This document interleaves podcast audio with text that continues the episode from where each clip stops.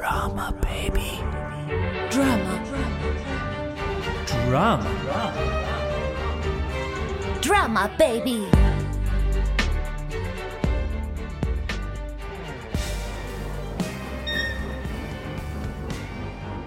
Es war ein Oper. Es hat diese traumatische Content. Es hatte diese ich bin eine Tochter von Holocaust Survivors. Das hat alles plötzlich eine Bedeutung gegeben, das ähm, vorher nicht da war. Da hat Daniel Neumann, der Vorsitzende der jüdischen Gemeinde hier in Darmstadt, beschrieben, dass in den Ohren der hier lebenden Jüdinnen und Juden dröhnendes Schweigen herrscht, dass sie das Gefühl haben, nach dem 7. Oktober und dieser ungeheuerlichen Erfahrung und mit diesem aufflammenden Judenhass, dass die Deutschen sehr still sind und wir haben immer darüber gesprochen, was wir als Theater machen können. Und die Zuschauer sitzen hier dann auf der Hinterbühne auf einer Tribüne und schauen quasi von hinten nach vorne in den leeren Zuschauerraum. Genau. Die schauen in diesen leeren Zuschauerraum, der praktisch das Stück aber auch noch ein bisschen unterstützt, weil es geht ja um einen Anschlag und um diese Leere dann darzustellen.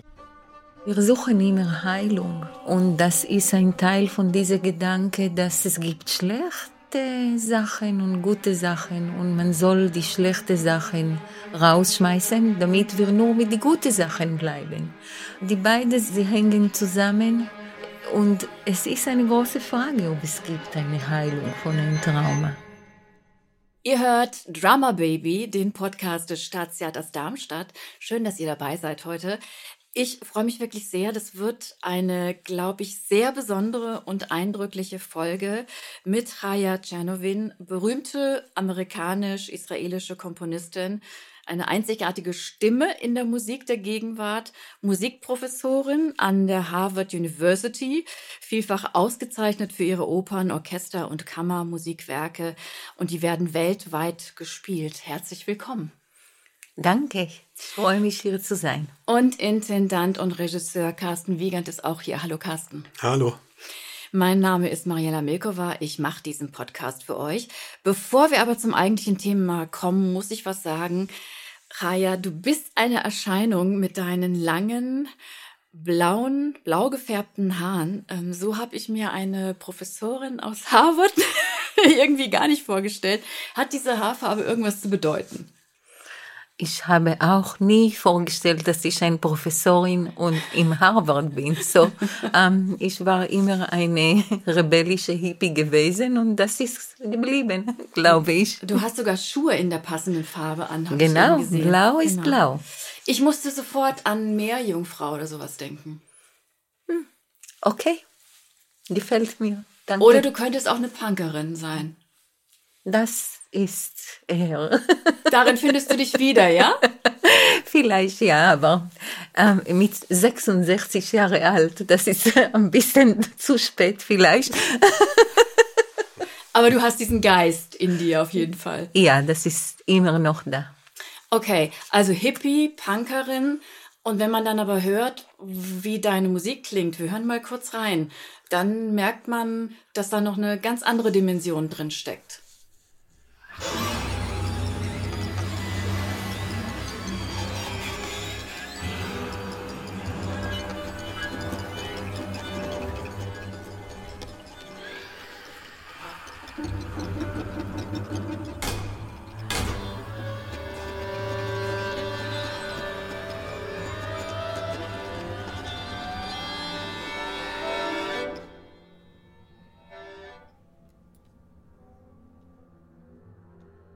Carsten, du hast ganz konzentriert zugehört. Du kennst die Musik natürlich, weil du Pnima am Staatstheater Darmstadt inszenierst. Was drückt diese Musik für dich aus? Wir reden viel darüber, dass ja eine Komposition, was man hier nicht hört, ohne Sprache, also eine Komposition ohne Sätze, ohne ein Libretto aus gesprochenem, aus, aus, aus gesungenem Text. Und es hat aber Gesangssolistinnen und Solisten und die singen Silben, die singen einzelne Laute. Werden wir später auch noch einen kleinen Das Ausschnitt haben. Hören wir noch. Und diese Musik ist ungeheuer gestisch. Die Oper heißt Pnima, das heißt hebräisch ins Innere. Und es ist, als, als hätte Chaya Tschernowin wie eine Art spezial magisches Mikrofon, mit dem wir etwas hören können, was wir sonst nie hören können. Ja, das, was wir so als Regungen von Emotionen, von unserem zentralen Nervensystem, von unserer Seele machen, was wir nicht aussprechen sonst. Ja, wir sind alle zivilisatorisch darauf gedrillt, dass wir in den meisten Situationen jedenfalls von unserem Leben sagen, ah, guten Tag, schön dich zu sehen und ich freue mich auch. Und dahinter sagt etwas in uns, ich hasse ihn zu sehen, ich möchte nicht hier sein, es ist fürchterlich oder es ist toll oder also das heißt, wir haben ja noch ganz viele andere Texte, die es in uns spricht und mit denen wir auf Situationen reagieren. Und unser zentrales Nervensystem ist viel schneller als unser Verstand.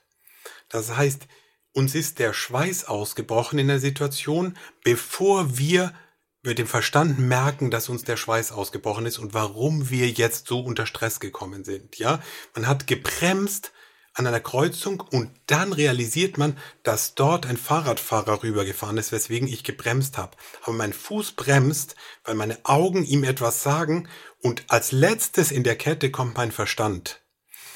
Und es ist, als hätte Chaya das komponiert, was sozusagen immer die erste Regung ist, die nicht eine Regung ist von Verstand und nicht eine Regung ist von Bewusstsein, sondern das, was unser ganzes Sein, unser Körper, unser, das, was das sozusagen wie, es ist wie vor der Sprache und nach der Sprache.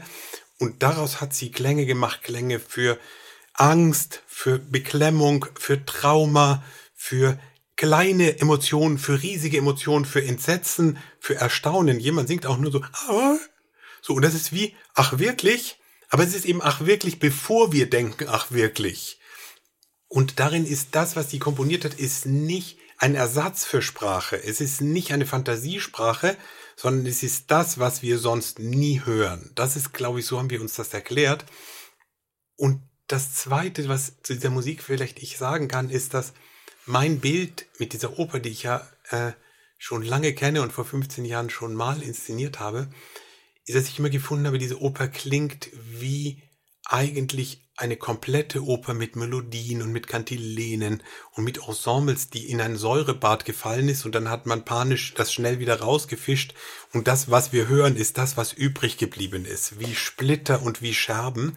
Und interessanterweise hat Chaya dazu eine andere Lesart, weil sie immer gesagt hat, ich glaube eher, dass Benima nicht mal eine Oper war, die in ein Säurebad gefallen ist, sondern es ist, es ist irgendwie ein Stück, was so gerne eine Oper werden würde. Ich wollte nämlich gerade fragen, hat er das richtig erklärt, wie du dir Pnima ins Innere sozusagen vorgestellt hast und die Gefühle, die darin zum Ausdruck kommen? Natürlich, es gibt kein richtig oder falsch hier mhm. und jeder kann Pnima auf eigene Art und Weise äh, wahrnehmen. Aber eigentlich, die, diese erste Erklärung fand ich toll und ist genau, wie ich das vorgestellt habe.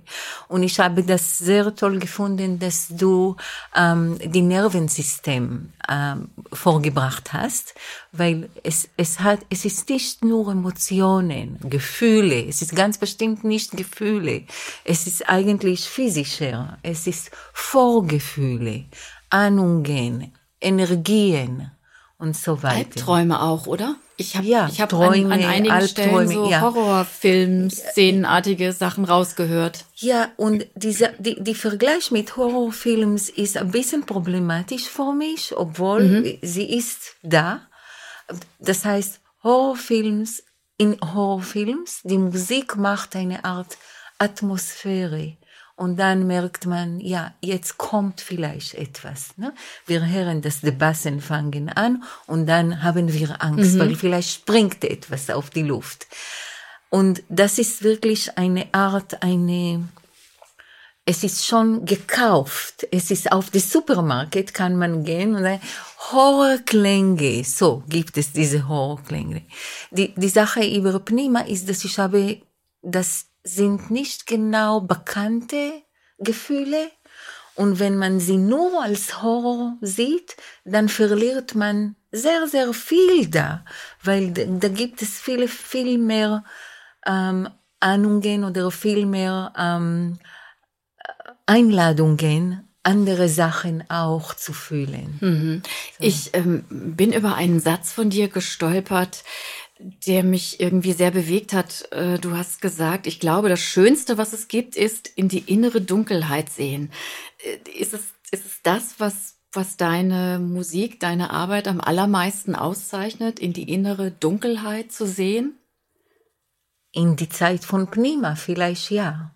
Es ist, ähm, seit Pnima sind schon 24 Jahre weg und natürlich man entwickelt sich hoffentlich und man bewältigt manche Sachen, die man vorher verarbeitet hat und so weiter. Mhm. Ja. Bevor wir darüber sprechen, ähm, warum Pnima hier aufgeführt wird am Staatstheater Darmstadt, ähm, wollte ich kurz auf deine Biografie schauen, damit alle wissen, wer hier vor uns sitzt.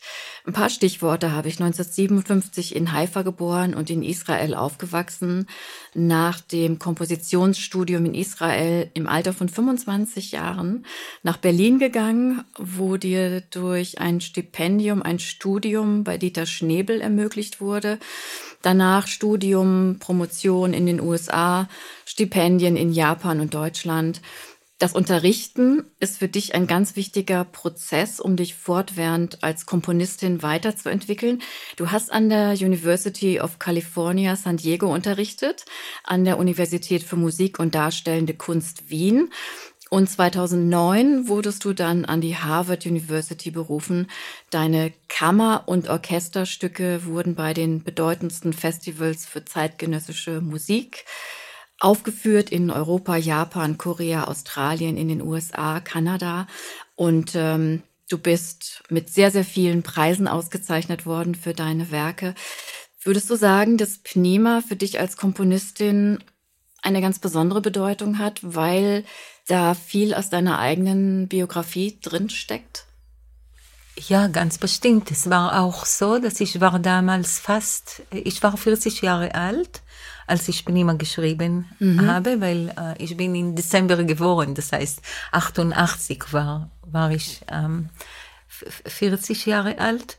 Und obwohl ich damals äh, schon wahrgenommen wurde als Komponistin, aber das war irgendwie immer unsicher, äh, meine, mein Gang im Leben. Das heißt, ich war immer mit sehr viel Vertrauen über meine Arbeit, aber nicht mhm. über die Frage, ob diese Arbeit hat einen Platz in die Welt. Weil ich dachte immer, ich bin zu seltsam, es ist zu seltsam, es ist zu aus von dem Zentrum. Und ähm, dann war ich in Deutschland in Schloss Solitude und hatte eigentlich zu dieser Zeit auch ein Baby bekommen. So, ähm, das war irgendwie damals eine sehr schwierige Zeit. Das war gerade vor Pnima, mhm. wo ich dachte, wer weiß, ob ich weiter erlaubt zu Künstlerin zu sein. Und dann kam ein Treffen mit, äh, mit Rusitschka. Der war damals der Intendant von äh, Münchener Biennale. Mhm. Und der hat gesagt, wenn du eine Opera schreiben würde, was würdest du tun? Und ich habe sofort gesagt, ich werde eine Opera schreiben, die von David Grossmann Roman äh, Sehe unter Liebe, die erste Teil, rauskommt. Es ist nicht eine äh, Demonstration oder Präsentation von was Grossmann gemacht hat, sondern Grossmann ist die Ausweg zu meiner Oper. Und da muss man vielleicht äh, kurz dazu sagen, für alle, die diesen Roman Stichwort Liebe äh, nicht kennen, als er erschien 1986, ähm, hat es eine, eine sehr große äh, Welle auch ausgelöst, gerade auch in Israel, weil er, glaube ich, zum ersten Mal thematisiert hat, dieses ja. Thema Trauma des Holocaust für die nächsten Generationen und wie das äh, über die nächsten Generationen übertragen wird. Genau, genau. Das war unheimlich wichtig, Das war wirklich eine ganze Generation, äh, der von unglaublichen Älteren gewachsen wurde.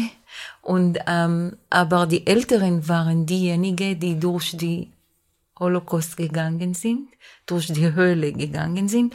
Und wir mussten glücklich sein, weil ihre Glück hängt davon, dass wir glücklich sein werden.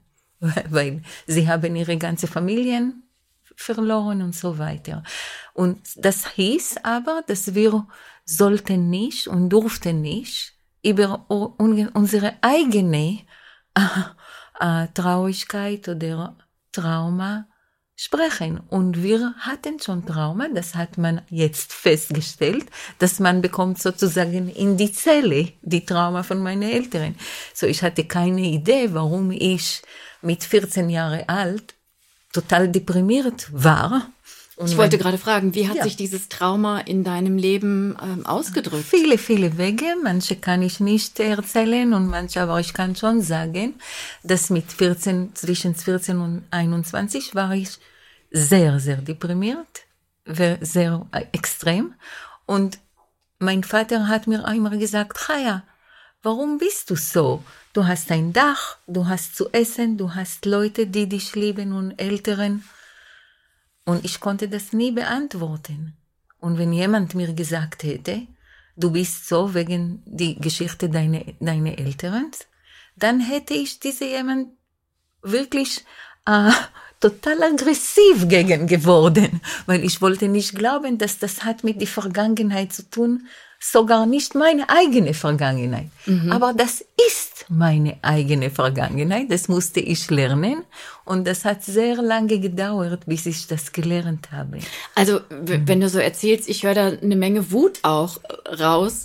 Kann es sein, dass es in dieser Zeit von 14 bis, was war das nochmal? 21. 21. Ja, genau, dass da, dass da so eine, so eine, so eine sehr wütende Phase war, die dann dadurch rausgekommen ist, als du Pneuma geschrieben hast, quasi als rebellischen Akt. Genau. Das, so, das war genau so. Sind und wir wieder bei den blauen Haaren, ne? und Pneuma ist an meine Eltern gewidmet.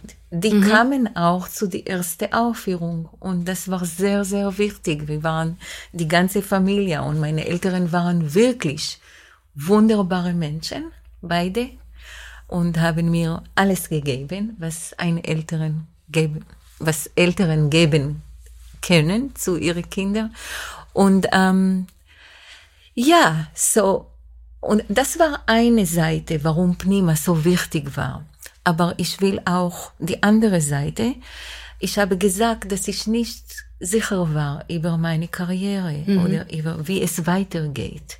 Und ich habe mir gesagt, okay, mit Nima, mit Nima, ich nehme sozusagen ein Stein und ich werfe das so weit wie möglich ins, in diese, in diese Meer.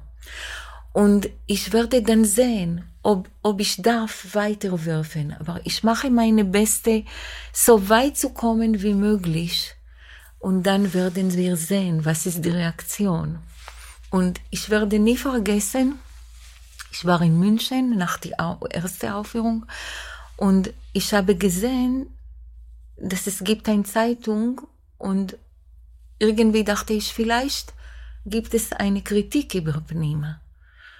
Ich ging und habe diese Zeitung geöffnet und es stand da eine, ich erinnere nicht die genauen Worte, aber mhm. eine wichtigste, substanzielle und tiefe Stück über die Holocaust.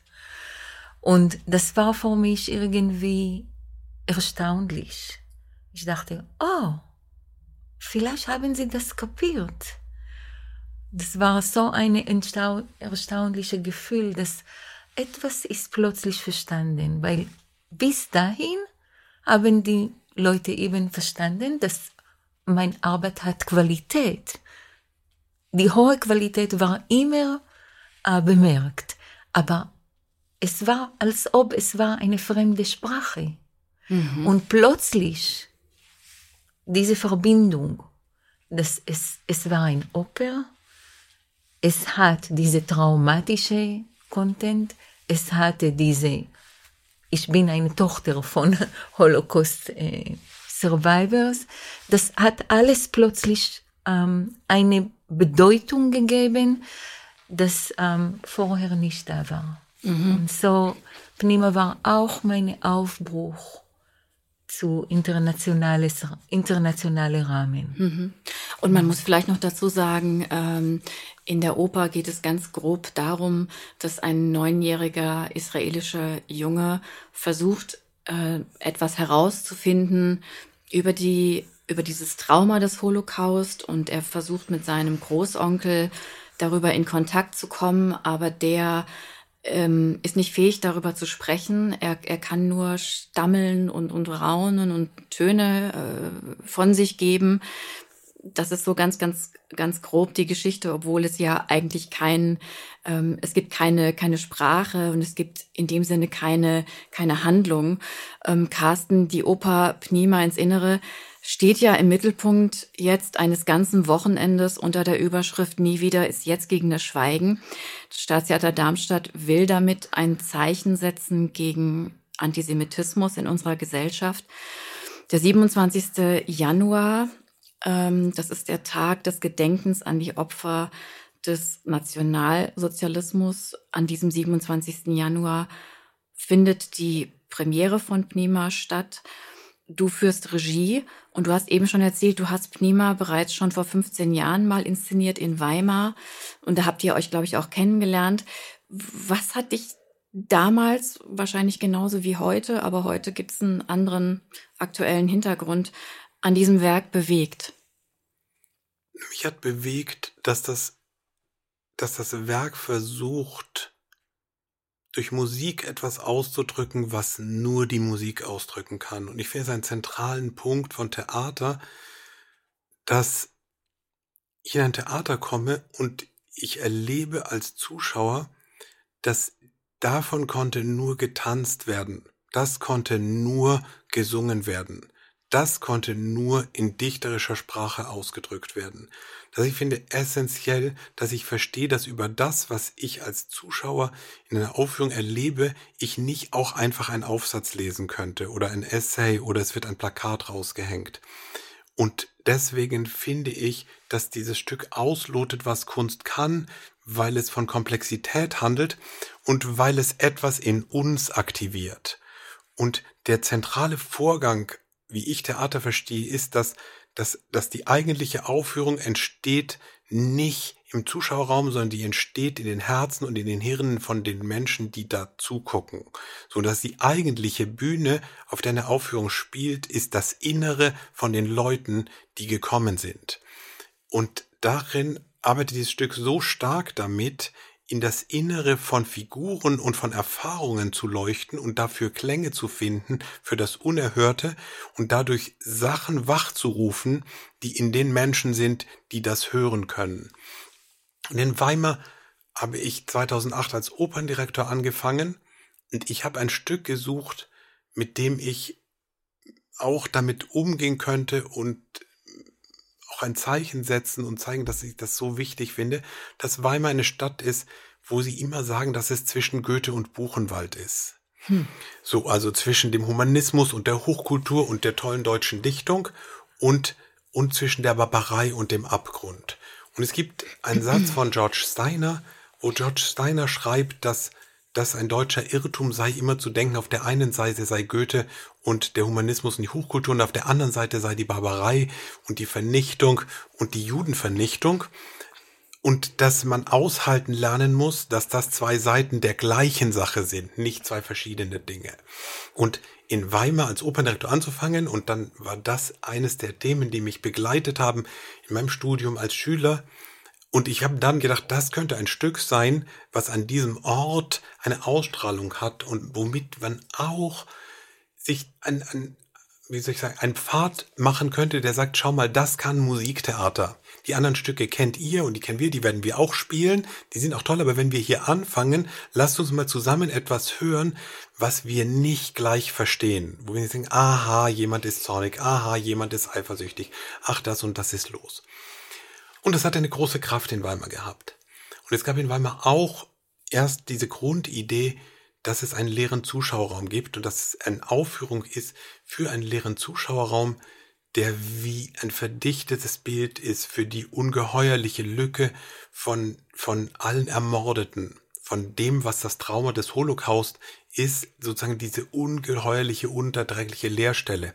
Aber eben auch, was diese Leerstelle für die bedeutet, die danach leben und die in diesen Raum dann wieder reinkommen, in dem sozusagen man sieht das in Deutschland, in, in, in so vielen Straßen sind Stolpersteine, in so vielen Orten, überall gibt es diese Erinnerung von dort war das. Und jetzt war ich am 9. November in der Gedenkveranstaltung von der jüdischen Gemeinde in Darmstadt in der Synagoge. Und da hat Daniel Neumann, der Vorsitzende der jüdischen Gemeinde hier in Darmstadt, beschrieben, dass in den Ohren der hier lebenden Jüdinnen und Juden dröhnendes Schweigen herrscht, dass sie das Gefühl haben, nach dem 7. Oktober und dieser ungeheuerlichen Erfahrung und mit diesem aufflammenden Judenhass, dass die Deutschen sehr still sind und dass ihre Freunde auf der ganzen Welt sehr still sind und dass irgendwie so viele Menschen das Gefühl hatten, bei vielen Terroranschlägen und bei Charlie Hebdo und bei der Ukraine, überall war der freie Westen angegriffen und wir alle. Aber am 7. Oktober ist offenbar nur, es sind sozusagen die Jüdinnen und Juden angegriffen worden und alle anderen halten sich höflich zurück. Und, und er hat beschrieben, wie sehr der 7. Oktober für alle Jüdinnen und Juden in der Welt Ängste und Traumata und Gefühle, die der Holocaust hinterlassen hat, die Judenvernichtung, wieder wachgerufen hat und aktualisiert hat und sozusagen wieder in den Vordergrund gerückt hat. Und dann bin ich nach Hause gegangen und dachte, dass es beschämend ist und unerträglich, wenn in Deutschland Jüdinnen und Juden leben und sagen, wir fühlen uns so einsam und es ist so fürchterlich. Und dann dachte ich, dass äh, wir haben in der Dramaturgiesitzung immer darüber gesprochen, was wir als Theater machen können und dass wir ein Theater sind und dass das auch heißt, dass wir vielleicht was anderes tun sollen, als was auch wichtig ist, aber als Solidaritätsadressen auf Facebook zu posten oder Erklärungen und Worte und dass Kunst auch in so einer Situation vielleicht was erzählen kann darüber von Komplexität und von Widersprüchen, die man aushalten lernen muss. Und das ist der letzte Gedanke, weil es ist sozusagen im Grunde im Moment, als klar wurde, was der 7. Oktober ist, hat auch die Stunde der Vereinfacher begonnen und die Stunde von Populisten und die Stunde von unendlich vielen Kräften, die mir sagen, du musst dich entscheiden, jetzt musst du Position setzen, jetzt muss man das, jetzt gibt es nur entweder oder. Und dann zu sagen, ja, Kunst erzählt noch was anderes. Es gibt nicht immer entweder oder oder dies oder das, sondern es gibt widersprüchliche Situationen.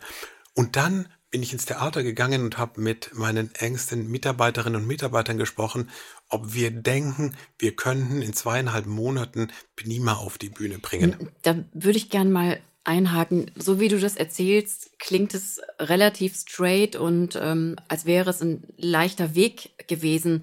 Kann mir aber vorstellen, dass du schon die eine oder andere schlaflose Nacht vielleicht hattest, weil es ist ja, glaube ich, nicht ganz ohne, wenn man eine Opernproduktion in den laufenden Spielbetrieb plötzlich mit einbaut und den Spielplan umschmeißt. Und das hat ja auch dazu geführt, dass du parallel äh, zwei Regien machst. Ne? Also war das so eine leichte Entscheidung oder hast du dir das schwer abgerungen? Ne, ich habe, das ist ja irgendwie das Theater Teamwork. Das, ich habe das nicht alleine und einsam irgendwo entschieden, sondern ich hatte diese Idee und dann hat die Idee eine bestimmte Kraft entfaltet.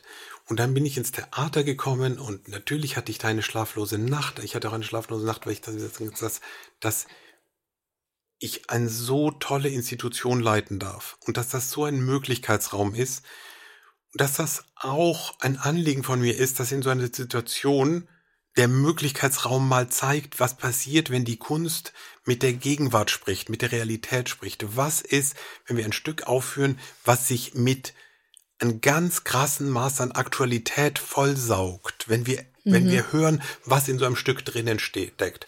Und ich bin ins Theater gekommen und habe diese Idee verschiedenen Menschen in Leitungspositionen in diesem Haus, engen Mitarbeiterinnen und Mitarbeitern von mir erzählt.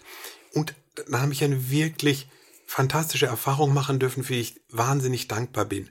Alle Menschen, die sozusagen hier in diesem Haus dann die Planung machen und die Werkstätten und all das machen und all das zusammen und die musikalische Abteilung, alle haben in bestimmten Schwankungsbreiten die gleiche Sache zu mir gesagt, nämlich Carsten oder Wiegand, je nachdem, bei du, bei sie, Carsten, das ist vollkommen verrückt. Das ist vollkommen unmöglich, ein so komplexes, so herausforderndes, so schweres Stück in zweieinhalb Monaten und das im November, Dezember, Januar, was die stressigsten Monate in einem Theater sind, weil wir spielen unendlich viel, wir haben auch viele Krankheitswellen wie der Rest der Gesellschaft und dann zu sagen, jetzt machen wir eine zusätzliche Opernpremiere und setzen sie erstmal an die Stelle einer anderen und bauen das alles um. Und dann haben alle eine zweite Sache gesagt, die heißt, wir wollen es Das ist unmöglich, aber das müssen wir machen. Mhm. Das sollen wir gemeinsam schaffen. Und, und das ist dann beides wahr.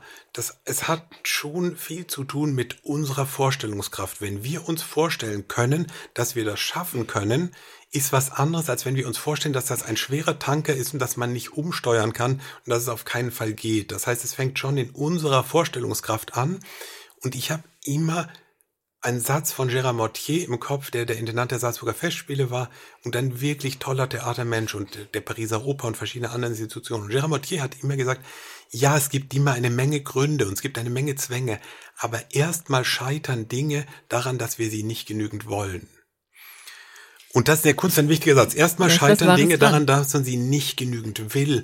Und ich bin irgendwie hier auf Mensch, viele Menschen getroffen, die das mit mir genügend wollten. Und dann habe ich Raya angerufen. Da wollte ich nämlich gerade fragen, wie war deine Reaktion, als er dich angerufen hat? Naja, das war schon eine große, große Überraschung. Aber ich glaube auch eine große Freude zuerst, obwohl ich wusste nicht, es klang wirklich verrückt. Und du hast ja auch gesagt, es ist was Beispielloses, was wir hier machen, ne? Ja, ja. das weiß ich noch. Aber es, ich, hab, ich muss sagen, dass ich glaube, dass ähm, bei Carsten Pnima hat, er, Carsten, äh, das heißt, ich bin die Komponistin von Pnima, Pnima ist meine Stimme, aber es ist sehr, ein sehr besonderes Gefühl für jemand, der etwas ähm, erschafft hm. hat. Und dann kommt jemand anderes und besitzt das und internalisiert das und in diese Aktion wird es etwas, was ein Teil von sein Welt ist. Und ich glaube, dass für Carsten ist Pnima wirklich ein Teil von sein Welt und sie bekommt eine ganz andere Bedeutung als für mich. Und ich habe gelernt, das wirklich zu schätzen und sehr dankbar davor zu sein, dass etwas, das von mir kam, ging zu deine Hände und dann wurde es deiner. Und das passiert nicht immer, wenn, wenn es eine Opera, Opera oder so, es ist nicht immer die, die, dieser Prozess, das Totalinternalisierung und auch die Totalfunktion. Das zum Beispiel, das war auch, fand ich unglaublich ähm, mutig, wenn du in Weimar, gerade in Weimar, Pnima als deine erste Statement gemacht hast. Das war nicht etwas, was man einfach so sagen kann. Also, du sagst das einfach so. Aber das ist Weimar. Das war auch die erste Stadt von die Bewegung. Und jetzt in diese Tage, wo alle still sind und das kommt nochmal, ja, das, ähm, ich habe diese, diese Mut be bewundert, Sachen zu tun, die nicht in die Buch stehen. So, das muss ich zuerst sagen. Dann kam aber auch von meiner Seite das Gefühl, dass für mich immer eine, eine, eine bekannte Freund ist. Dieses Gefühl, dass Pnima in Deutschland bekommt eine Resonanz, das von, für mich ist ein bisschen fremd auch. Mhm. Weil für mich Pnima ist eigentlich nicht für das Jüdische und für die ähm, wie die Holocaust ist einmalig und nur durch die Deutsche und die Juden geworden ist. Und es gibt keine andere Vernichtung, der so wie, wie das ist. Das ist genau das Gegenteil, wo vor mich Pnima steht. Weil Pnima spricht von diesem Trauma, die Trauma, die tiefste Trauma, das es gibt. Und jede Familie in Gaza jetzt spürt diese Trauma, genau wie die Leute von den Hostages, die sind jetzt in Gaza. So, wir sind alle Menschen, wir sind, und für mich die Situation in Gaza und besonders die Situation in die Westbank sind ungerechte Situationen und ich trage sie mit mir schon sehr lange, ich verfolge und sie tun mir weh jeden Tag. Genau wie die Hostages jetzt äh, tun mir weh jeden Tag. Natürlich nicht so viel wie bei ihren Eltern, Bruder, Schwester, äh, äh, ja, Kinder. Aber ähm, die sind Sachen, mit die wir leben und ich kann nicht sagen, dass Pnima ist über das Jüdische. Und so, äh, das war die zweite Seite. Und ich habe das Gefühl gehabt, parallel zu deinem Gefühl, dass ich muss etwas sagen oder schreiben und zuerst einmal seit Oktober oder zuerst einmal überhaupt habe ich etwas über eine politische Situation geschrieben. Und das musste ich tun mit Worten. Ich habe diese Erklärung geschrieben. Das war mir sehr, sehr wichtig, die Kontext von Pnima, von meiner Haltung äh, zu, zu buchstabieren, weil ich wollte nicht, dass ähm, nur ein, ein Weg, eine Lesung da sein würde gegen Antisemitismus. Für mich es ist nicht nur gegen Antisemitismus, es, es ist immer über, ich muss ein, ein Mensch bleiben, auch wenn ich traumatisiert bin, muss ich ein Mensch bleiben und auch die Leiden von die andere die andere Seite auch sehen. Lesen. Mhm. Und das ist keine, nicht nur humanistisch. Wenn ich einen Krieg habe, habe ich einen Krieg mit die Trauma. Die Trauma ist ein Teil von unserer Existenz, aber es ist wie eine Art eine Krankheit. Und es gibt Wege, in die wir mit die Trauma umgehen können, wo die Trauma nicht so viel wächst, nicht so erstecken ist. Und darüber spreche ich in dieser Erklärung.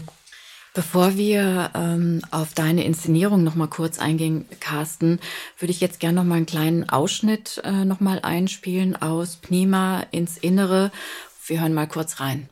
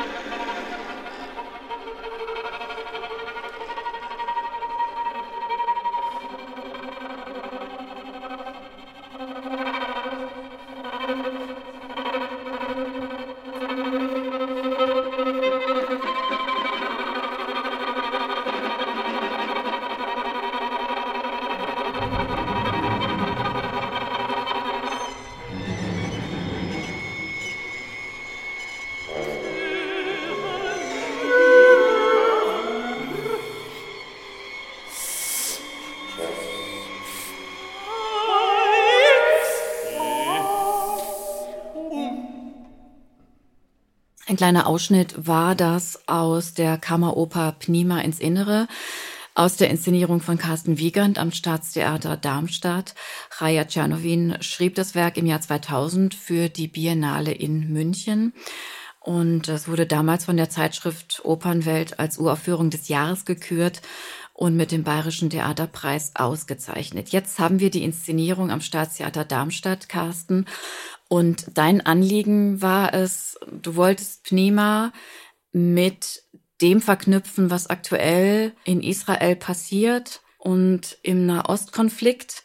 Die Inszenierung beginnt mit einem Rave in der Wüste.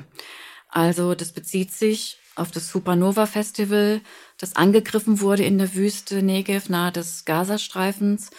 Und für diesen Rave wurden viele junge Menschen gecastet. Erzähl mal, wie kam es dazu, dass du mit diesem Bild einsteigen wolltest? Dieses, dieses Supernova Festival, was auch noch irgendwie also Supernova ist schon ein ungeheuerlicher Titel. Dann ist, gehört das tatsächlich zu einer Reihe, die Parallelwelten heißt. Und unendlich viele tiefe Geschichten des Judentums spielen in der Wüste. Und ein mythische Ort, ja. mhm. des Judentums. Und jetzt gehen sehr viele junge Menschen in Israel in die Wüste für ein Rave-Festival. Und ein Rave-Festival ist auch der Ort von großer Freiheit und großer Diversität. Und das ist sozusagen auch, das ist ein LGBTQ Plus Feier. Es ist einfach eine Feier, wo Menschen so sein dürfen, wie sie sein können. In jeder Art von, von, alle dürfen da so sein, wie sie sind und sich ausdrücken, wie sie sind, in ihrer geschlechtlichen Orientierung, in ihrem Blick auf die Welt und in das.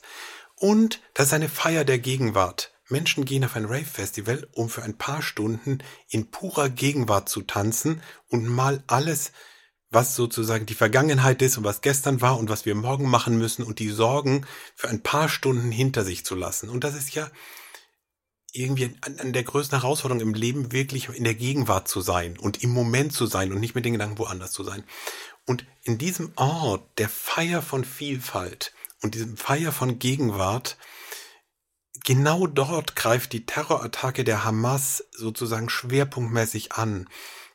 Ich finde es auch aus einem anderen Grund interessant, dass bei unendlich vielen anderen Terrorattacken haben wir immer gefunden, dass dort der freie Westen angegriffen wird. Also wir alle, unsere Art zu leben, die die islamistischen Terroristen hassen. Und interessanterweise hat das niemand gesagt bei diesem Festival, obwohl wenn man da drauf guckt, wird dort auch unsere Art zu leben angegriffen. Ja, frontal. Aber dort sind Jüdinnen und Juden angegriffen worden, wir nicht. Und insofern fand ich, dass in diesem 7. Oktober und in diesem Rave Festival sich so viele Sachen auf eine so entsetzliche Weise verdichten, dass das, dass das sozusagen wie das entsetzliche Terrorattacke von Hamas hat sozusagen den eigenen Mythos gleich mitkreiert. Etwas, was von ungeheurer Wirkmächtigkeit ist und was eine Erzählung ist, die in Resonanz geht mit ganz vielen anderen Erzählungen, ja, wo ganz viele eben Sehnsuchtserzählungen, Angsterzählungen des Judentums in der Wüste spielen, Gründungserzählungen. Und es gibt diese Atemgeräusche am Anfang von Pnima, und als ich darüber nachdachte, wenn wir das hier machen, wie wir das machen könnten, und ich dachte, es gibt diese Atemgeräusche am Anfang, wenn wir damit anfangen würden, und das ist das, der Atem der Raver, und das wie die Erinnerung an diesen Rave. Und dann erzählen wir diese Geschichte, die ganze Geschichte saugt sich voll mit diesem Geschehnis. Und das war der Punkt, auch schon vorher, wo mir sehr, sehr wichtig war, dass nicht meine Perspektive die einzige Perspektive ist, mit der wir jetzt Pnima machen. Weil es gibt einen essentiellen Punkt, den sollen wir keine Sekunde vergessen. Der heißt, am 7. Oktober sind die Jüdinnen und Juden in der ganzen Welt angegriffen worden und das bedeutet für sie ungeheuer viel. Ich als nicht-jüdischer Deutscher bin da nicht angegriffen worden. Ich habe eine andere Perspektive daraus. So, damit hat aber zu tun, dass ich möglicherweise die Idee habe, das zu nehmen, weil alle Jüdinnen und Juden, die ich, mit denen ich dann gesprochen habe, sagt, wenn wir damit anfangen würden, ja, kann man das nehmen? Vereinnahmt man das falsch? Ist das zu gewagt? Das ist, ist schwer das zu nah? Auch. Ist das schwer auszuhalten? Ja. Aber ist das auch zu nah? Kann man das nicht, nicht jetzt machen? Und dann haben ausnahmslos alle Jüdinnen und Juden, mit denen ich darüber gesprochen habe, gesagt, dass ihr müsst das tun. Das ist echt schockierend und ihr müsst das tun. Und das ist total stark, wenn ihr das tut, weil auch in Deutschland nicht so klar ist, wie zentral der 7. Oktober und alles, was dort passiert ist, das ganze Gefühl von in der Welt zu sein, von Jüdinnen und Juden auf der ganzen Welt verändert hat. So in, in wenigen Stunden. Und das, wir machen eine Aufführung für ein deutsches Publikum. Wir würden das nicht machen in Tel Aviv. So, in Tel Aviv haben alle Leute auf eine traumatische Weise brennend diese Bilder ohnehin im Kopf. Aber hier ist schon wieder das Leben weitergegangen. Das ist schon wieder auch gefühlt relativ lange weg. Und aus diesem Punkt fand ich dann wichtig, dass ich zum Beispiel einen ganz wunderbaren Co-Regisseur habe, Kerem Hillel, der heute nicht hier sein kann, weil er andere Proben hat. Und Kerem ist ein junger israelischer Regisseur, der in Berlin jetzt lebt und, und mit dem ich das zusammen machen darf. Und Kerem Hillel und Noah Frenkel, die, die, die bei uns mitsingt und Chaya und Daniel Cohn, unser Generalmusikdirektor, alle diese Menschen, mit denen wir darüber sprechen, was das für euch bedeutet und was das für euch als Perspektive ist. Und jetzt auf den Proben haben manchmal ich eine Situation vorgeschlagen und, und, und ich kann ein Beispiel geben dafür. Es gibt eine Situation, da gucken die Figuren in unserem Stück auf die Handys und die kriegen andauernd Nachrichten. Entweder Nachrichten, sozusagen offizielle Nachrichten, ja, News, oder Nachrichten von ihren Freunden. Und wir haben uns vorgestellt, das sind die Menschen, die sozusagen am 7. Oktober und in den Tagen danach gucken, was aus ihren Freunden geworden ist. Wer hat überlebt? Wo sind die? Wer ist entführt? Ja, du hast das vorhin gesagt mit den Geißeln. So, was passiert dort? Und die Situation ist unerträglich konkret, aber sie ist auch einfach sehr, sehr verständlich für alle Menschen. Und, und dann hat Kerem Hillel gesagt, ja, aber jetzt haben sie da drauf geguckt, die Situation ist so stark, aber so kann die Szene nicht enden. Und am nächsten Tag ist Kerem gekommen und hat gesagt, ja, ich habe einen Vorschlag, diese Situation könnte so enden, dass die Nachrichten für die Männer im Stück heißen, dass sie jetzt eingezogen werden zum Militär oder dass sie sich freiwillig melden und dass sie jetzt mitkämpfen. Und das ist so ein Beispiel, weil Deutschland ist ein gesegnet ziviler Staat. Ja, hier spielt das Militär im Alltag keine Rolle. Deutschland ist niemals in einen Krieg verwickelt.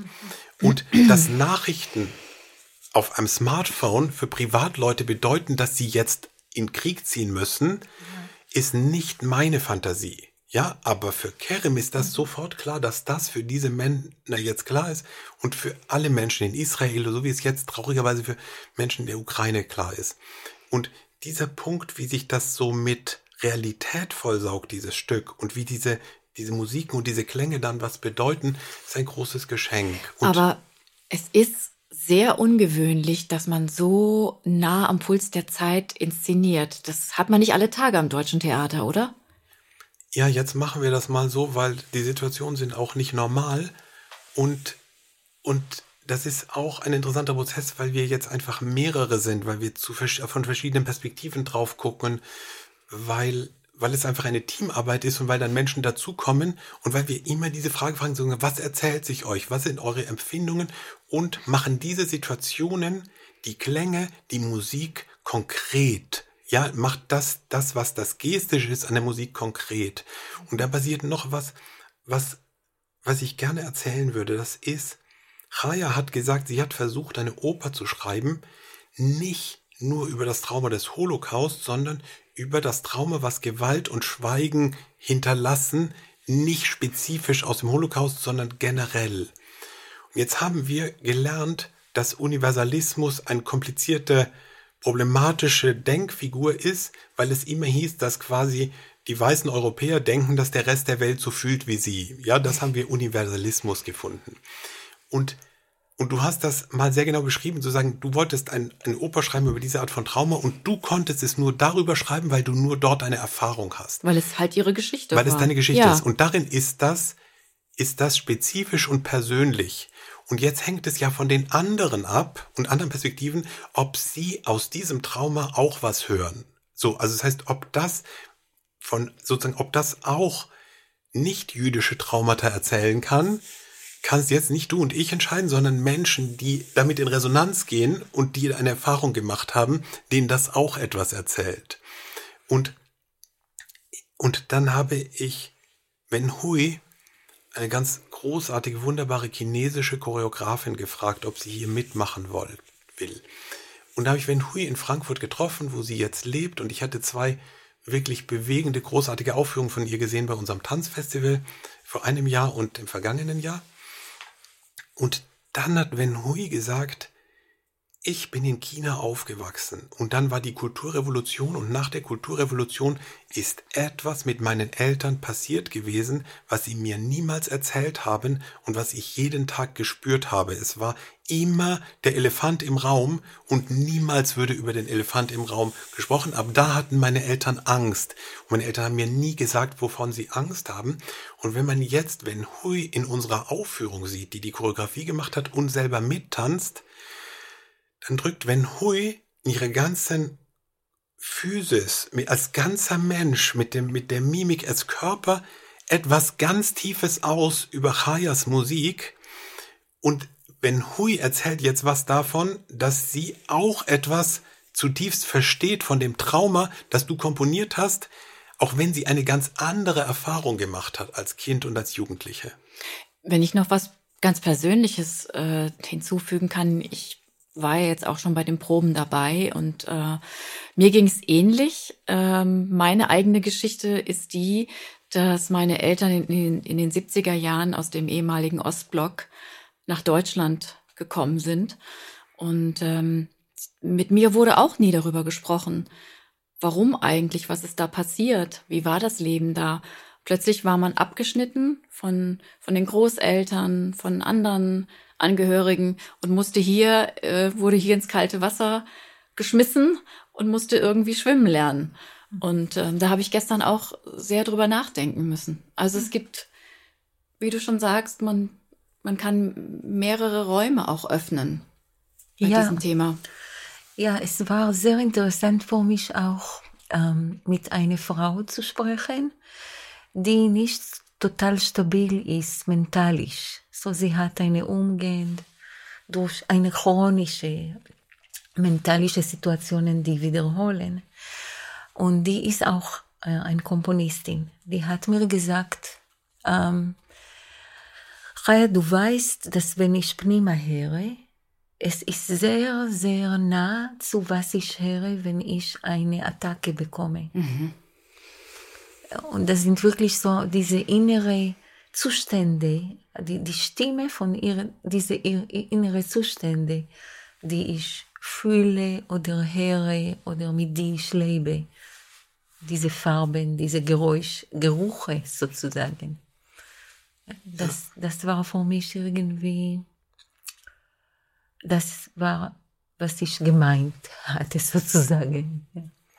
Ist absolut angekommen, würde ich sagen. Mhm.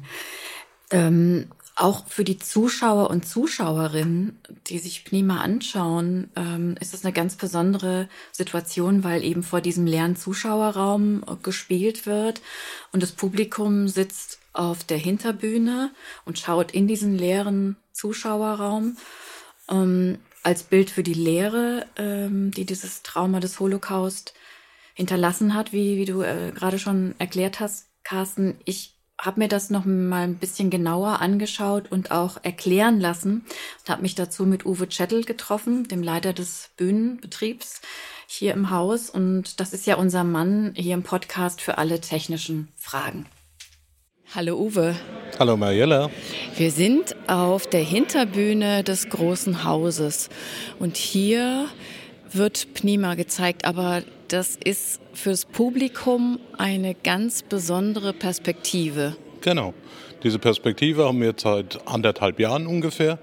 Die haben wir über die Bauaufsichten so. Wir haben hier einen praktischen Zuschauerraum kreiert, den wir immer von Fall zu Fall hier aufbauen können. Und so Stücke wie Pnima, die Nähe brauchen, die einfach das Publikum nah beiziehen soll, die dürfen das hier genießen. Und die Zuschauer sitzen hier dann auf der Hinterbühne auf einer Tribüne und schauen quasi von hinten nach vorne in den leeren Zuschauerraum. Genau. Die sitzen bei uns auf der Hinterbühne, auf einer vorgefertigten Tribüne, schauen in diesen leeren Zuschauerraum, der praktisch das Stück aber auch noch ein bisschen unterstützt, weil es geht ja um einen Anschlag. Und um diese Lehre dann darzustellen, haben wir dieses, also hat unser Intendant dieses Mittel gewählt, dass wir von hier aus das sehen. Und sie sind praktisch ein Teil der Bühne. Du hast es ja schon äh, häufiger erlebt. Was für eine Atmosphäre ist es dann? Also ich glaube, das hat so eine gewisse Intimität. Und das ist auch so ein großer Teil vom Ganzen zu sein, weil man sieht einfach mal die Maschinerie. Da ist nichts geschönt. Von draußen wird ja immer die große, schöne Welt gezeigt. Aber hier von hinten, man sieht die Galerien, man sieht die, die einzelnen Scheinwerfer. Man, man ist ein Teil des Ganzen und ja, es ist was Besonderes. Und die Zuschauer und Zuschauerinnen, die müssen ja einen ganz besonderen Weg auch nehmen, um erstmal hierher zu kommen, ne? Genau, den Weg, den weisen wir je nach der Sachlage aus. Dieses Mal laufen wir durch einen Teil des Werkstättenganges, werden dann über eine Schleuse hier eingeleitet und kommen dann hier zum Zuschauerraum. Also Theater ganz nah. Ganz nah, genau. Wir stellen da die Sicherheit sicher durch die, die, das Abendpersonal. Das sind alles geschulte Ersthelfer, sind Brandschutzhelfer. Das sind acht Leute, die nur für die Sicherheit der Menschen hier da ist. Dann sind unsere Bühnentechniker, die sind da. Und im Fall der Evakuierung werden sie hier wie in Abrahams Schoß rausgeleitet. Uwe, ähm, diese Opernproduktion Pnima wurde ja kurzfristig in den Spielplan aufgenommen.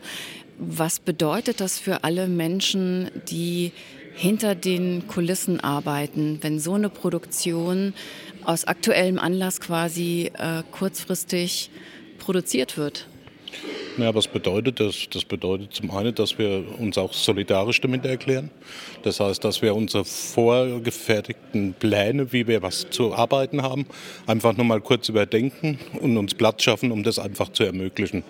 Weil auch, ich glaube, der Großteil des Hauses denkt auch, das ist nötig, dass wir da was dazu tun. Hast du sowas schon mal in deinen 25 Jahren, die du jetzt schon hier bist, am Haus erlebt? Dass sowas passiert? Ja, es ist schon, glaube ich, das eine oder andere Mal passiert. Da haben wir aber, sag ich mal, Konzerte dafür gemacht. Das waren dann Benefizkonzerte, vielleicht auch teilweise szenisch gewesen, aber man macht dann immer was. Weil auch wir sind ja Tagesgeschehen und da sollte man schon was zeigen dazu. Ich danke dir. Gerne. Uwe Chettel war das, der Leiter des Bühnenbetriebs, über die ganz besondere Perspektive eben für die Zuschauerinnen und Zuschauer bei Pnima ins Innere. Aber ich finde, es kommt noch was anderes, äh, sehr Besonderes dazu, nämlich der raumgreifende Sound, den ich gestern bei der Probe äh, wirklich total intensiv auch erlebt habe. Man hat wirklich das Gefühl, dass die Musik, die Töne, die Geräusche, mit denen da gearbeitet wird, aus allen Richtungen kommen. Die sind mal über einem, hinter einem, vor einem. Ähm, also das, entwickelt einen regelrechten Sog. Das ist irgendwie so wie so ein Surround Sound. Ähm, und das wird dadurch erreicht, dass alle Instrumente mikrofoniert sind und über ein, ein, ein Pult gesteuert werden. Also das ist immersiv, so heißt dieser Fachausdruck. Also man taucht komplett ein, vertieft sich in die äh, Geschichte. Raya, habe ich dir das, habe ich das jetzt richtig erklärt? Also warum ist es wichtig für, für deine Oper? Ja, das war schon richtig erklärt. Und das ist wichtig, weil äh, wir haben die ganze Zeit eigentlich über diese innere gesprochen, mhm. diese innere Zustand, diese innere äh, Prozesse und so weiter. Und ähm, diese innere wollen wir extrovertieren. so, es ist, als ob wir nehmen ein Mikroskop und wir schauen rein zu einem sehr intimen Raum. Und so, die ganze Theater wird zu diesem intimen Raum. Und alle Klänge kommen von überall, als ob die Theater, der Theaterraum ist unsere, ähm, die, ist, ist die, die ähm, Inside, ist die innere Seite von unserem Kopf oder Ohren oder so. Wir sind innerhalb dieser Klänge. Wir sind innerhalb, genau wie wir sind innerhalb dieser Erfahrung. Das ist deswegen so berührend, glaube ich, oder? Was, ja, ich hoffe. Ich meine, die Idee ist einfach etwas zu, etwas zu aktivieren. Einen Zustand zu aktivieren. Nicht zu demonstrieren, nicht darüber zu sprechen, nicht zu erzählen, nicht zu präsentieren, sondern zu aktivieren, so dass man eigentlich etwas erlebt durch die Ohren. Und die Ohren können denken, die Ohren können ähm, sehen. Die Ohren können denken, das gefällt mir. Das hat auch Ein schönes Bild. Das eigentlich hat Lachenmann gesagt in eine andere Variation. Ich erinnere nicht mehr genau seine Worte, aber das sind nicht genau nur meine Worte. Aber nach meinem Gefühl, die Ohren können fühlen, sie können ahnen, Gerüche, Geschmack, Geschmacke, sie, die Ohren können getast worden. Und so viele von die Klänge von Pnima sind verschiedene Art von, äh, wie man etwas tastet. Ob das ist ähm, total glatt oder ob das reibt irgendwie, eine Reibung, was von einer Art von Reibung.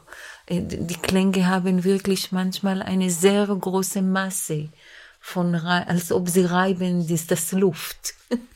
Und du, du nutzt ja dafür auch Steine, die aneinander gerieben werden oder Plastiktüten, die so Genau. Geräusche machen Genau. oder ähm, dass auf Blechdosen irgendwie getrommelt wird. Also du lässt da nichts aus quasi. Alltagsgegenstände. Es ist, es ist einfach, ähm, alle diese Sachen sind irgendwie stimulat es, es stimuliert unsere Ohr, etwas zu ähm, vorstellen.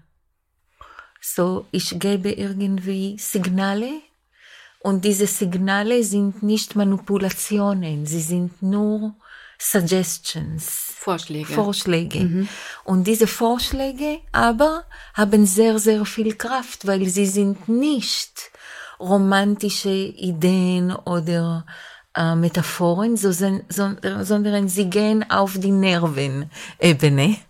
Ja, aber ich finde noch, weil du gesagt hast mit aktivieren, einen Punkt, den finde ich sehr wichtig in, in deinem Stück und unserer Aufführung. Das ist, dass gute Musik ist nie statisch. Das heißt, es handelt immer von einem Prozess.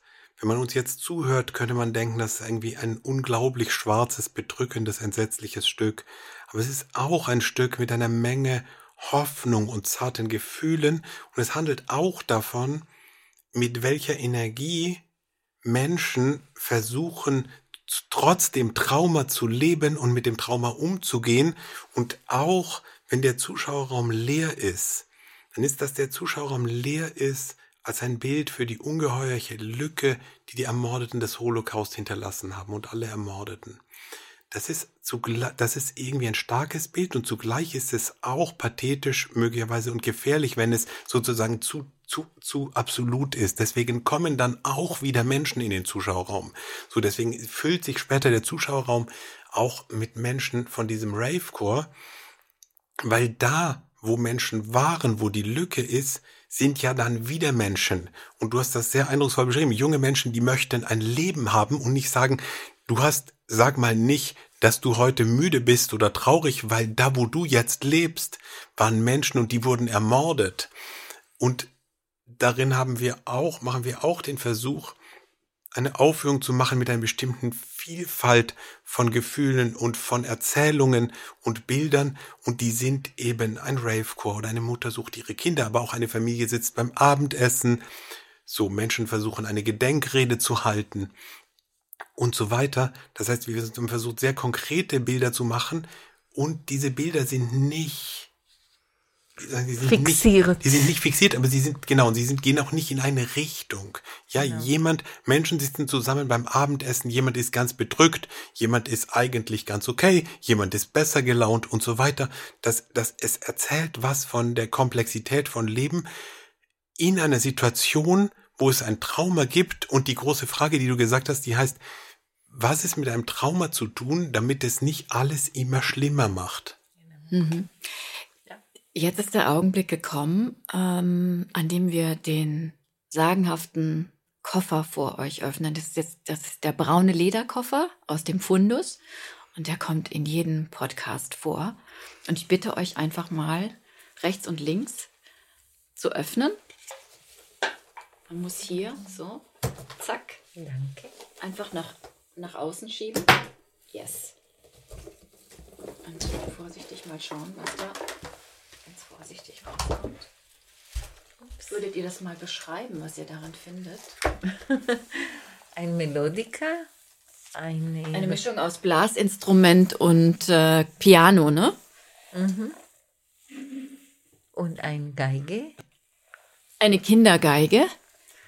Eine sehr lange nicht gespielte Kindergeige, weil das Griffbrett Aus ist, Fundus. ist unglaublich verstaubt. Genau. Ich habe aber extra noch verstaubt. sauber gemacht.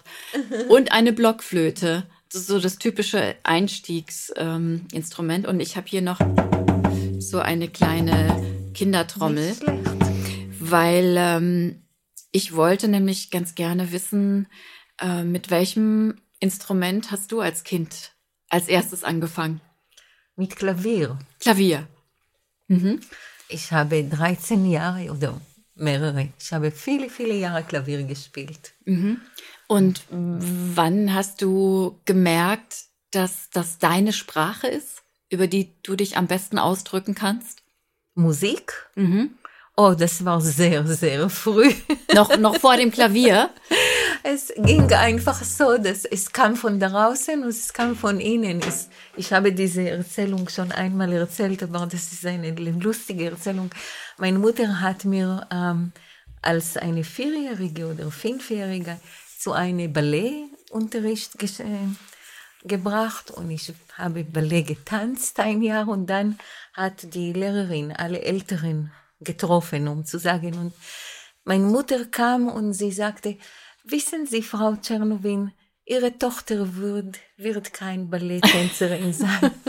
Aber immer wenn die Klavier macht einen Fehler, sie macht so mit ihrem Kopf. Nein, So hin und her. So, mhm. mit jeder, mit jeder kleinen Fehler. Und die Klavierspielerin hat das auch bemerkt. Und äh, vielleicht soll sie Klavier studieren, Musik studieren. Aber das war schon klar äh, vorher. Mein Vater hatte sehr, sehr gute, gute Ohren. Und schon mit drei Jahren, drei Jahre habe ich mit ihm gesungen und ich war die zweite Stimme. Ähm, und Okay. so weiter. So, ähm, das war schon, mit Musik habe ich mich sehr viel zusammen, äh, äh, zu Hause gefühlt, als Kind schon. Und während du das erzählst, äh, strahlen deine Augen richtig. Also das merkt man sofort. Das ist so wirklich sofort ein, ein Glanz da. Carsten, du, ähm, bei, bei dir war es das Thema Querflöte oder was? Habe ich das richtig Ja. im Kopf? Ich habe Querflöte gelernt. Für einen Jungen auch eher ungewöhnlich, oder? Ja, und dann bin ich natürlich mit diesem Satz groß geworden, was ist schlimmer als eine Querflöte, zwei Querflöten. und, und ich weiß auch nicht, meine Eltern, ich habe einfach, das, man erinnert ja dann, irgendwann macht man es halt immer weiter. Ja, ich kann Querflöte spielen. Okay. Was bedeutet Musik für dich, Raya? Wie würdest du das ausdrücken? das ist meine innere Land. Das ist, wo ich lebe. Ja. Jetzt ist natürlich der Hintergrund dessen, warum ich das Ganze hier aufgetischt habe, die Frage, die mich eigentlich so zum, zum Ende dieser Folge auch bringen soll, nämlich die Frage, was, was kann Musik? Was kann Kunst? Kann Musik etwas zu einer Heilung beitragen eines Traumas? Glaubst du daran oder ist es pure Illusion? Wir suchen immer Heilung. Mhm. Und das ist ein Teil von diesem Gedanke, dass, ähm, dass es gibt schlechte Sachen und gute Sachen und man soll die schlechten Sachen rausschmeißen, damit wir nur mit den guten Sachen bleiben. Aber wie Carsten vorher von Weimar erzählt hat, ähm, die beiden sind zusammengehängt. Hängen zusammen, Sie ja. hängen zusammen und es ist eine große Frage, ob es gibt eine Heilung von einem Trauma. Vielleicht Trauma ist auch eine Möglichkeit, uns zu verbessern und, und zu verstehen, dass ähm, wir müssen immer weiter machen und uns als Menschen nicht zu vergessen mit dieser Ausrede. Ich bin trau traumatisiert. Aber ist es nicht ein bisschen zu einfach, wenn man, wenn man denkt, wir machen jetzt eine wirklich sehr bewegende Inszenierung und hoffen, dass, dass wir die Menschen, die sich das anschauen, sehr, sehr berühren und wir machen damit jetzt die Welt vielleicht ein Stück weit besser?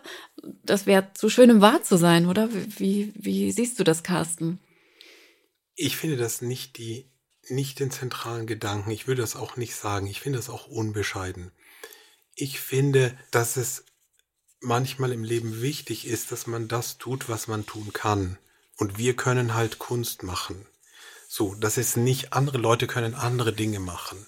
Und das finde ich in der Situation die entscheidende Frage, die heißt, manche Situationen fordern, dass wir irgendwie mit Herz und Hirn gegenwärtig sind, dass wir geistesgegenwärtig sind, dass wir da, wo es ist, was machen. Und jetzt haben wir gesagt, ja, das, was wir machen können und das, was uns eine Gesellschaft ermöglicht als Institution, ist in einer solchen Situation eine solche Aufführung machen. Ja, das ist nicht, wir sind kein Friedensinstitution. Das ist aber auch nicht unser Anspruch. Aber ein paar Menschen machen einen solchen Prozess, viele Menschen, dann kommt ein ganzes Orchester dazu und dann kommen Menschen und die gucken das an. Und alles, woran wir glauben, ist, dass das einen Unterschied macht. Der Unterschied kann klitzeklein sein, aber vielleicht macht das einen Unterschied gegenüber, wenn wir es nicht gemacht hätten. Ja, mehr würde ich, ich habe ich hab gar keinen erzieherischen Impuls. Ich bin groß geworden im Theater in einer Zeit, wo Großregisseure und Großintendanten und ich muss das nicht gendern, weil das war damals alles Männer. Oh, fast alles Hast Männer. du nochmal Glück gehabt? Da haben Großregisseure und Großintendanten mhm. immer gesagt, wir halten der Gesellschaft den Spiegel vor. Die Gesellschaft muss das und das machen und so. Und ich finde das sehr wichtig und sehr wohltuend, dass sich da eine Menge verändert hat und dass wir nicht denken, wir sind besser als die Rest der, die andere Gesellschaft, nur weil wir Kunst machen oder weil wir irgendwie was auf die Bühne bringen. Wir sind ganz genauso wie alle anderen in der Gesellschaft, aber wir haben ein großes Privileg. Wir dürfen irgendwie einen Schritt zurücktreten und mit der Distanz von Kunst auf die Realität drauf gucken und gucken, ob, ob die Kunst etwas dazu beitragen kann, diese Realität zu beleuchten. Und ob wir uns zum Beispiel für einen bestimmten Zeitraum mit einem bestimmten Reichtum an Farben und an Situationen mit Traumata beschäftigen dürfen. In so einer Situation, was erstmal ein großes Geschenk ist. Und ich hoffe auch ein großes Geschenk für die Zuschauerinnen und Zuschauer und die Zuhörerinnen und Zuhörer, die vielleicht dort etwas hören und etwas erleben und etwas denken und fühlen, was sie noch nicht kannten. Und größer hängen wir es gar nicht. Es ist nur, wenn Daniel Neumann sagt, es herrscht dröhnendes Schweigen und wir fühlen uns einsam, können wir wie andere auch etwas machen, dass wir uns ein bisschen weniger einsam fühlen oder dass Jüdinnen und Juden in dem Land sich ein bisschen weniger einsam fühlen und dass wir spüren, dass wir gemeinsam sind und dass da drin eine Kraft liegt. Und da finde ich zu der Frage mit der Musik, wir erarbeiten ja auch Elektra von Richard Strauss. Und was sehr interessant ist, ist, dass Elektra auf einem Libretto von Hugo von Hoffmannsthal basiert oder auf einem Theaterstück von Hugo von Hoffmannsthal. Und das Theaterstück ist viel pessimistischer und tragödischer und schwärzer. Und sobald die Musik dazu kommt, es gibt bestimmte Dinge, die kann Musik nicht. Es gibt ein bestimmtes Maß an Hoffnungslosigkeit oder Schwärze, das kann Musik nicht, weil Musik immer schon einen Verlauf hat und weil die Phrase wohin geht und es gibt sozusagen eine strukturelle Kraft von Hoffnung darin, dass dann der nächste Ton kommt und der nächste Ton könnte anders sein und der nächste Ton kann eine Verwandlung sein.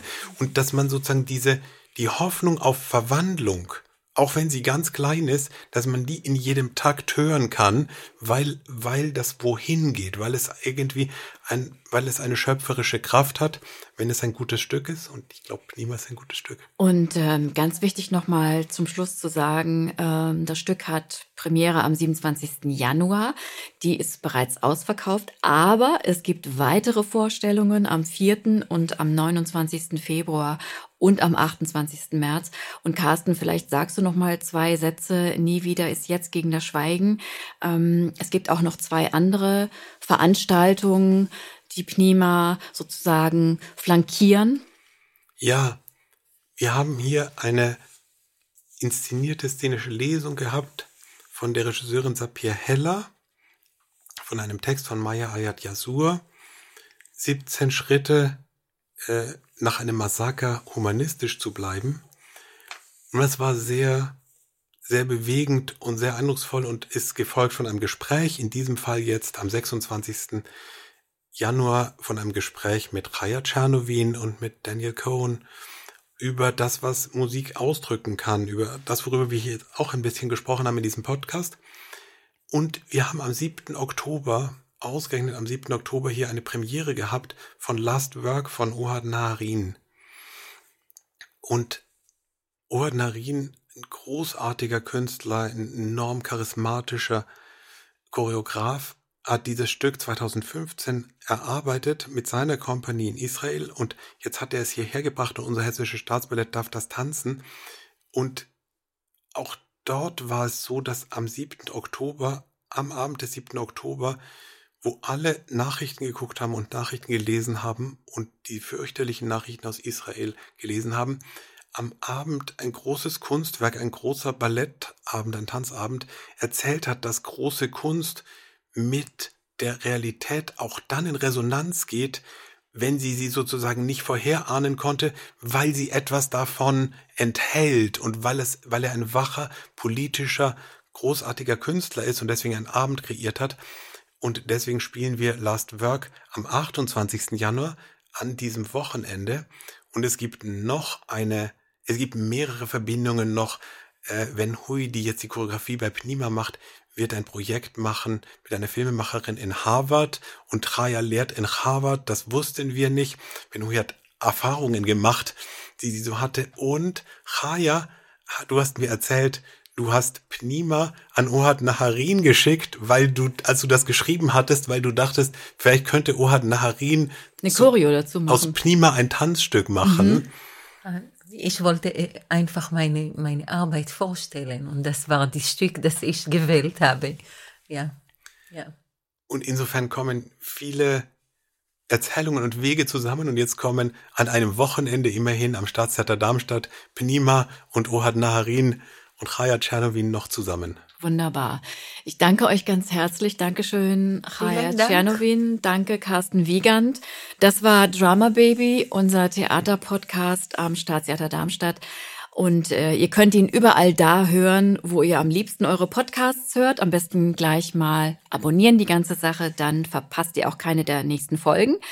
Alle Infos zu dieser Folge, alles was wichtig ist, findet ihr auch in den Show Notes. Danke an meine beiden Produzenten, Sebastian Franke und Andi Ludig. Mein Name ist Mariella Milkova. Wir sehen uns im Theater natürlich. Ciao, ciao.